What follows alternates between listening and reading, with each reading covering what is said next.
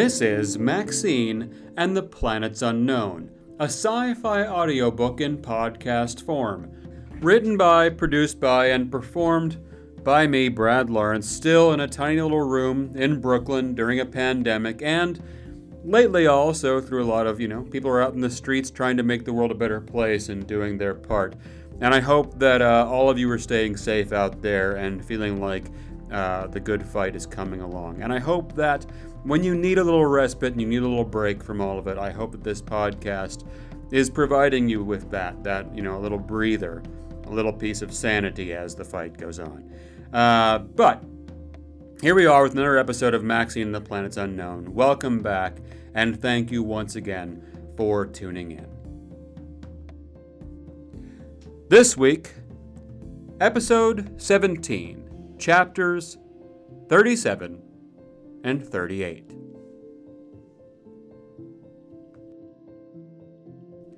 Chapter 37 Maxine had no eyes. Maxine was drifting, sightless and content, in the warm sun. Then suddenly, everything was wet and close and moist and hot, and she had a feeling of rushing and clamoring from passage to passage, from vacuum to billow to stream of liquid that felt like it was molten and raging. There were violent vibrations everywhere and rumblings that seemed to get distant and then close, and then as she passed through the source with a whump and a swoosh, and then it was receding again, but never disappeared, and then she was through a membrane, and something passed over her and around her, clung to her and extruded her, and then she was in a world of ozone and buzz and, and sharp spikes that, that made her feel suddenly like, elect- like electricity, and, and, and, and that she was part of the flow and arc, and she could see. There was light, and the light changed and shifted around and reflected off of things around her, creating shapes and shadows. Suddenly, the world was full of movement and information and directions. There was an up and a down and a, a placement in space. Where she had once been eddies in the never ceasing stream of air of which she was a part, now she was an object in space. She was an angry object in space. She was a frightened object in space. She was two objects in space. She was seeing, and she was seeing from two sets of eyes, effectively staring at herself or at the other thing that had breathed her in. It was hard to sort that out at first. She could still feel the moist, warm, and cool soil. She could still feel the sun. She could still feel being adrift in the air. But now she was also these two strange things that were a riot of emotions and urges and movement. From the angrier perspective, she saw before her an intruder. It was a hunched and ambling creature. It had a broad, shaggy brown back from which extended two olive scaled and plated forelimbs that were bowed in a stance that was both weary and challenging. Its thick head was bent low, a large, heavy plate dominant there as well, shadowing watchful eyes. Maxine's eyes, because Maxine was this creature too. She was the one that was afraid. And then she was the creature that was afraid, seeing from its eyes. And now she saw that angry Maxine was a creature just like herself, with the shaggy brown fur and the hardened scales. But angry Maxine was bigger and battle scarred. They both had thick, jagged, and splintered claws at the end of their bulging and powerful limbs, but angry Maxine seemed sharper, and the paws that wielded them seemed wider and tougher. But she also sensed that angry Maxine was older and more tired than she was. There were wounds that had never healed quite right, bones that complained from ancient fractures. Frightened Maxine was frightened, but what was she more afraid of? This snorting and posturing other her was definitely putting on an intimidating show, but frightened Maxine had no territory and no home, nowhere to forage or hunt, no ground to hold and take a mate and create offspring, no food, and no reliable watering hole. Was the greater threat being thrashed, maybe fatally, by this big old brute, or being driven back to the nomadic nothing she'd just wandered out of, perhaps to starve to death? For angry Maxine's part, she had fought to get this territory and had put a lot of blood and age into defending it. She had a harem of females that she had no desire to give over to this young intruder, and, and dozens of pups she didn't relish having murdered to make way for this upstart seed. Frightened Maxine took a cautious step forward. Angry Maxine didn't wait for caution. She closed the distance so fast that frightened Maxine was shocked and terrified. She was the thing that attacked, that sprung without hesitation, and she was the thing that had not seen the heavy, gnarled claw that was now buried in her shoulder until it was too late. Warm liquid ran from the wound that angry Maxine had just inflicted, and it was the first wound like this that frightened Maxine had ever taken. Frightened Maxine now had a dim sense of just how untested she was, Panic gripped her. She lashed out wildly. Most of her blows skidded off Angry Maxine's armor with no effect whatsoever. Angry Maxine was unrelenting. She'd been in many such battles, and she had taken her hits. She had her scars, she had her aches, but she remained strong. She remained on top. But the last challenger she had faced had done some damage that had not fully healed over yet. She had a loose scale on her midsection. She found herself cheating that part of herself away, instinctively trying to shield it. But as they tangled and scratched and huffed in one another's faces, the image of that loose scale and the part of angry Maxine that might be vulnerable beneath it flashed into the terror muddled brain of frightened Maxine for one second of clarity, and with it, Frightened Maxine jabbed out, sank a claw beneath the scale in question, and ripped it free.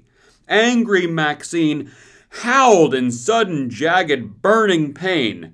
For a brief moment, frightened Maxine felt triumphant.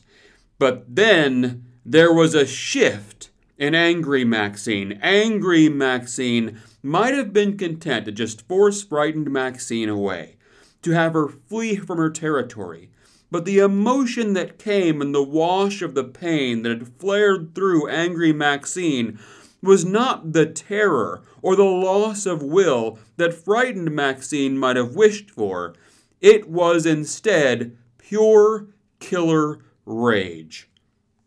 Before frightened Maxine could take advantage of the opening she had made for herself, before she could even register that things had turned from her seeming inevitable victory, angry Maxine had ripped her throat out.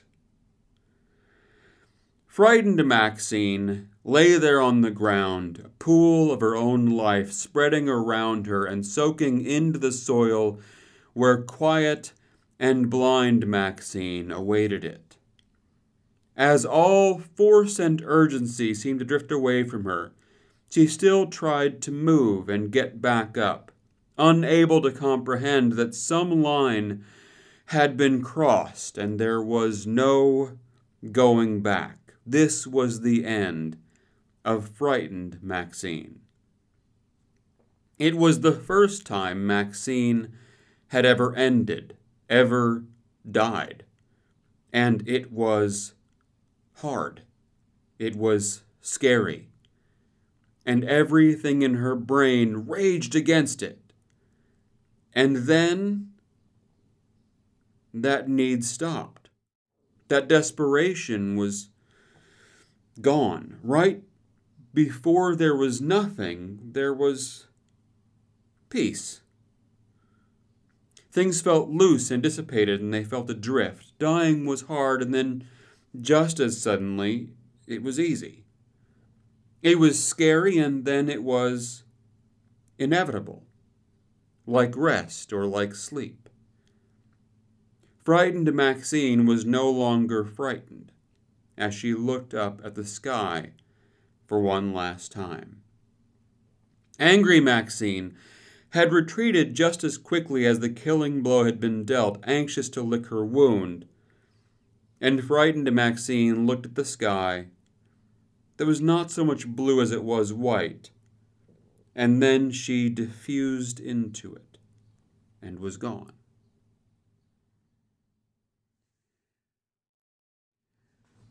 Maxine opened her eyes. She was sitting with her legs crossed.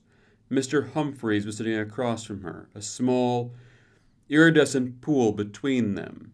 He regarded her patiently. There were tears in her eyes. It wasn't scary at the end. At the end of the dying, sometimes the fear goes away. Mr. Humphreys seemed to take this in. Yes. Yes, I suppose it does. Sometimes. Maxine closed her eyes. Chapter 38 The creatures that Maxine had just inhabited, that Oxalis had inhabited in its infancy, the period before that having been nearly a billion years in its own right, had been dead for about 120 million of the planet's years. Obviously, she had felt the one die, the frightened one who was not frightened at the end. But what she hadn't seen was the other grow old and take a bad step on a ridgeline and tumble into a ravine where it broke its hip and starved to death over several days. By that time, Oxalis itself had been aware of the beast's death.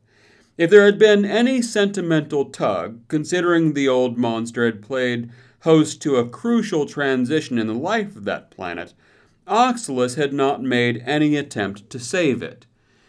It had begun to understand death, the role death played, and that sometimes death hurt and could not be staved off. Sometimes the living died in a panic, sometimes in serenity, sometimes in aching drudgery, but the living always died. And in general, death came sooner for the small than it did for the large, and the relative nature of these things were becoming all the more significant as the thing that was Oxalis just kept growing until everything on the planet was, in a very real sense, an extension of itself. Everything, life, and all the things that interacted with life, would become a compartment of its sentience that it could access at will. Consequently, its perspective and priorities had gone through several shifts, and by the time that first host had passed, Individual deaths were a distant echo in all the data it was managing in any given second. One aspect of death that Oxalis had experienced a kind of stumbling transition with, however, was extinction. There had been a time when Oxalis, as it began to bring more and more of the planet's natural processes under its control, as it became the planet, there had been a time when it had attempted to stop the process of extinctions. This had almost killed everyone and everything. It might even have killed Oxalis itself. Oxalis was not prone to thinking in terms of ages or epochs, but it could remember the distinct and discrete moments of its existence and, when necessary, bring them to the center of its consciousness. If it had to put language to that time in its history, the time when it had tried to save everything and nearly destroyed it all, it might have called it the time of too much. It had reached a point where it was steering every living thing around every other living thing, trying to make room for everyone, for every insect and every great predator and every roving genus of prey animal, every time the ground had started to change and shift from under a species, when the environment around them began to move away from being able to sustain it, Oxalis would try to stem that tide and find a way to preserve some piece of that habitat. Then it would spend time trying to head off the consequences of that interference and trying to mitigate the effects those consequences were having on every neighboring species of plant and animal. And all the while, everyone was having babies. Every population that Oxalis herded back from the brink just kept making more of itself and needing more room and more resources the planet was also trying to dole out to every other living thing, each one having demands and needs of its own. The surface of the planet, the air, the seas, the ground itself were overrun, teeming, seething, crawling. It was unsustainable, and eventually Oxalis began to fail. What had driven this attempt in the first place? Was it sentiment? Or is sentiment just the word sentient beings use for the natural urge all life has to maintain a status quo at all costs? If such minute self analysis had ever been a part of the planet's conscious life, it was lost to ages and catastrophes in the layers of centuries that bled into millennia. And in the end, it would not matter. Once the domino fell, the cascade happened with amazing speed. The mass extinction took less than a century, too much rainfall had shifted away from a spot that dust bowled, and when its plant life had died, it had proven to be a fatal blow to an insect population that was crucial to the reproductive cycle of plants in a neighboring region, and the only insect that could possibly do the same thing those insects had done was almost the whole planet away, and the attempts to move them set off an imbalance among other insects and higher fauna in the forced migration's path, and then the disruption just started to ripple out uncontrollably. Oxalis had chased all the fraying threads, but Oxalis was life. As the life that hosted it died, so did pieces of itself, and as that happened, its control began to slacken. Pretty soon, it found itself dissolute and weakened, a thing that drifted in thin shards, hanging on to the meager surviving populations of scraggly desert plants and tiny, hard to kill animals on a planet that was teetering on the brink of death. It took nearly 11 million revolutions around the sun to come back from that. 11 million years of near silence after what had been an age of such noise and tumult. There were times in that long age of desert when Oxalis itself had gone essentially dormant, sleeping for millennia at a time. But as its nascent consciousness slept, the planet churned, and eventually there were volcanoes and ash and greenhouse effects and rain and plants and soil that had finally, after so much time, turned all of that death into the stuff of life again. Oxalis drifted back to living, to consciousness, and eventually to coalescence. It was back in business for about a million years, and then nearly all the life on the planet was wiped out by a massive solar flare that roasted the place. Several million years to come back from that, and then, once again, but a little more quietly and a little more cautiously this time, back in business. Since that time, Oxalis had evolved, growing and learning and mastering itself. The consciousness of the planet had learned that while it was everywhere and in every small thing, it was not efficient, nor was it necessarily sane to be in a state of constant global awareness.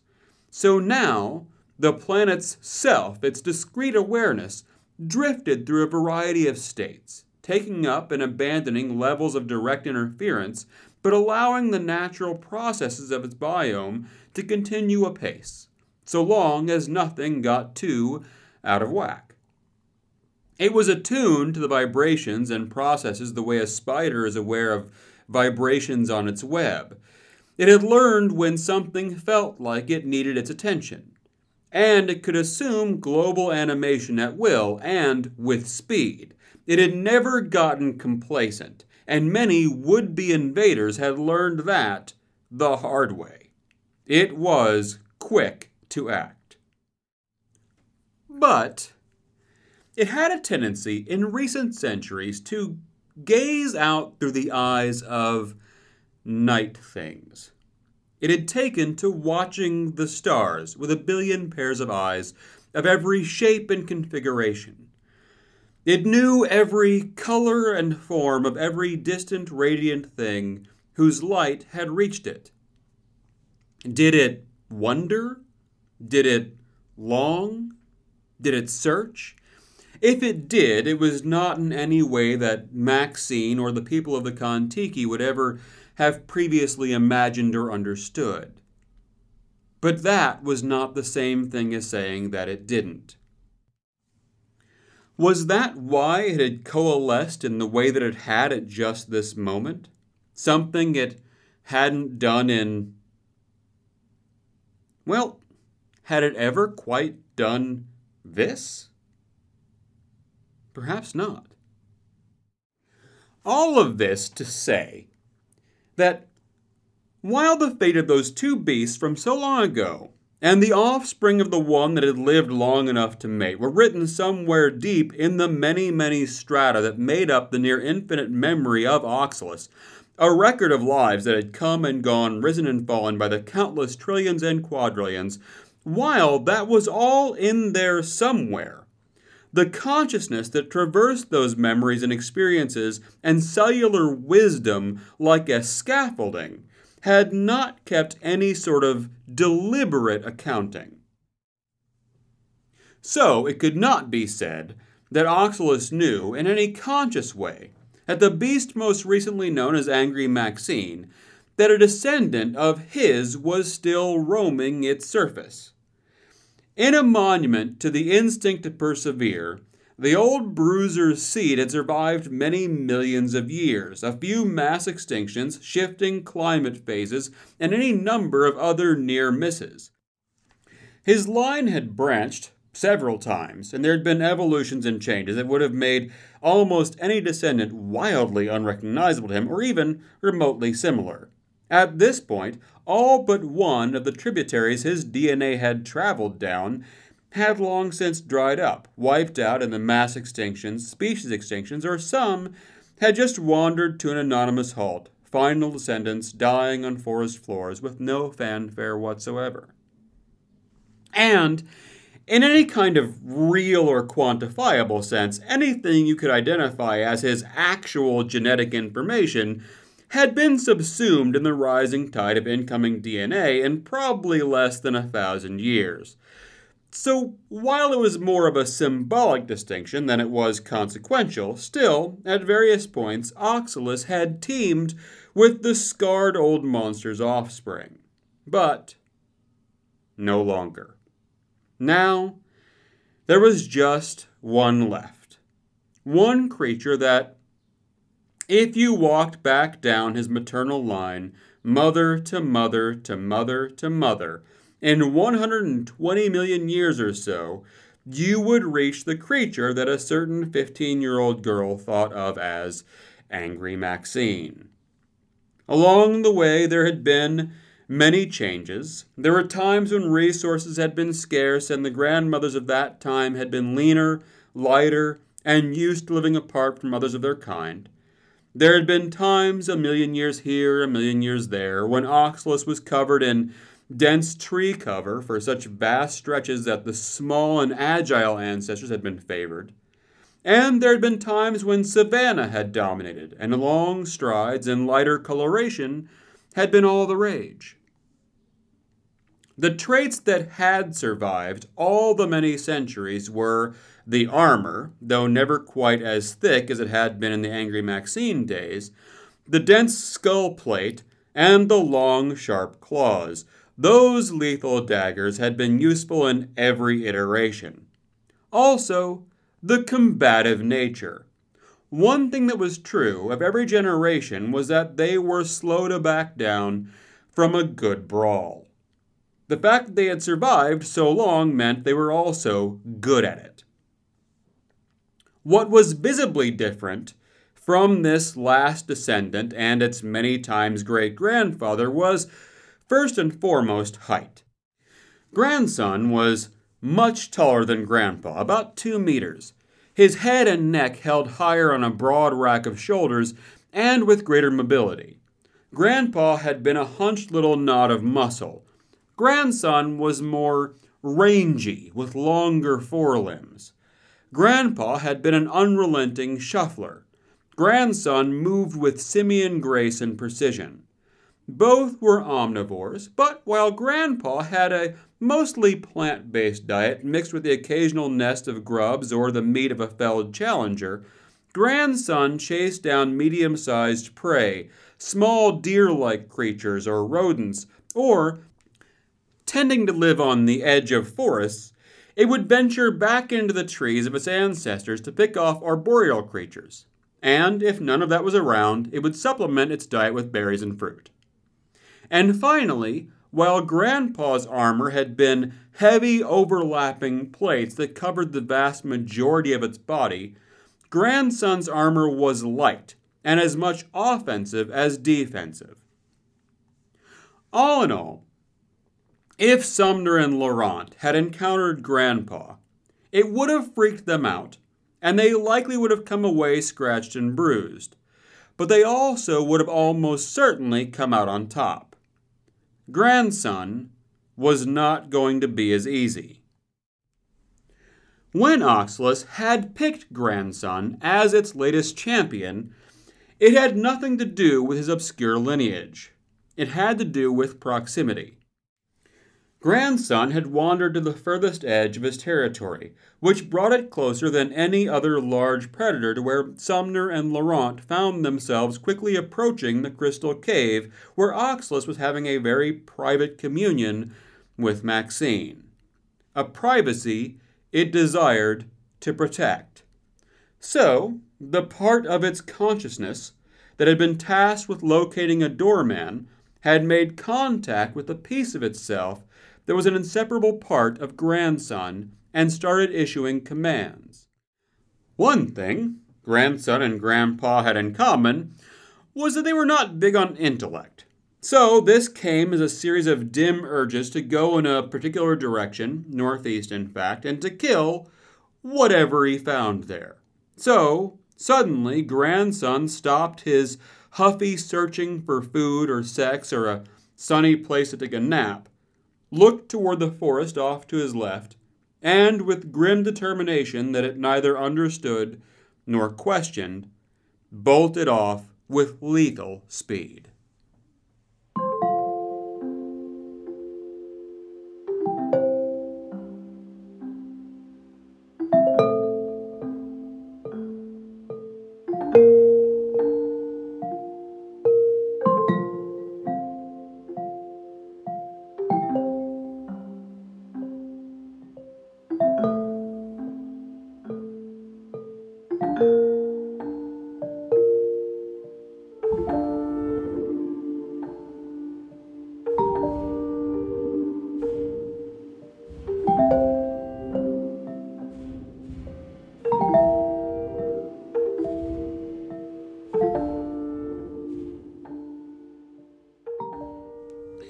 This has been Maxine and the Planets Unknown by Brad Lawrence.